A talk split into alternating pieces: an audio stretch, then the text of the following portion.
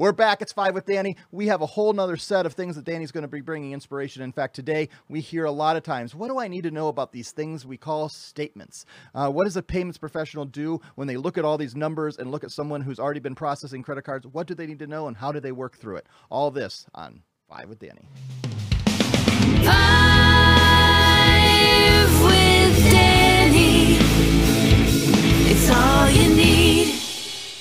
Danny, let's be honest, from the beginning of a merchant processing uh, statement, it's always been meant to confuse, to be a little bit, you know, hard to understand, but it's important to understand the basics and then to know how can you really read this and how like a company like Papertech is here to help them. Are you ready to give five minutes on how you are ready to help someone understand a merchant statement? I am. Let's do it. All right, it's all yours. Merchant statements, probably, uh, like you said, Nate, one of the most confusing parts of our industry as you're trying to sell out there in the field. You're trying to get your hands on your statements because, of course, one of your main talking points is leveraging savings, right? Um, so, as you're looking at these statements, there is a lot of information in most cases, and there's hundreds of line items, right? Depending on the amount of detail that they're providing in that statement. Um, the importance, though, is to get your hands on it so we can provide an analysis. What we often find though is that you sales partners, as you're out there talking to merchants, you want to know like how you can identify some certain key items that you can focus on and give the merchants some confidence that yeah, you're overpaying here, here, and here, and we're going to be able to save you some money. Let's do a full analysis, right? And, and it's very difficult to do that if you're not familiar with looking at hundreds of different statements and seeing all the different uh, ways that pricing is presented to merchants. Um, I'll tell you, as you're looking at statements, the majority that you'll find are on interchange plus pricing structure. Uh, there is literally less than 10 in the majority of cases, less than 10 items that we're going to be able to sell a merchant on. And to even narrow that down, there's really three major factors, or really four um, if you want to count PCI, but there's a very small number of major factors that you really want to try to focus on and that's a basis points markup, that's a transaction fee, and any monthly service charges. PCI can be considered in that as well. So if you can really kind of focus and try to identify those three things, even though all these statements look different, you can really easily try to identify those. And, and most of the time, they're presented in a transparent way that you can kind of see how they're broken out. The challenge that you often get, though, with statement analysis, and what we're seeing more and more of, unfortunately, today, is where competitors are actually bundling additional markup in the interchange cost. So they might be showing a merchant with a very competitive pricing structure, but then not being transparent, they're bundling a bunch of additional costs in that interchange. And of course, you as a partner out in the field, you don't have the interchange categories memorized and all the different line items. It's crazy, right? There's thousands of card types.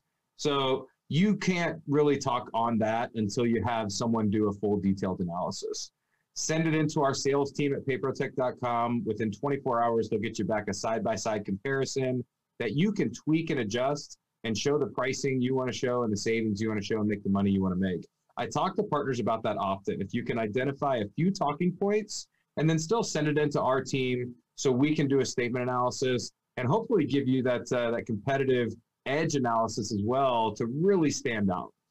I want to take this a step further though as we're talking about looking at statements.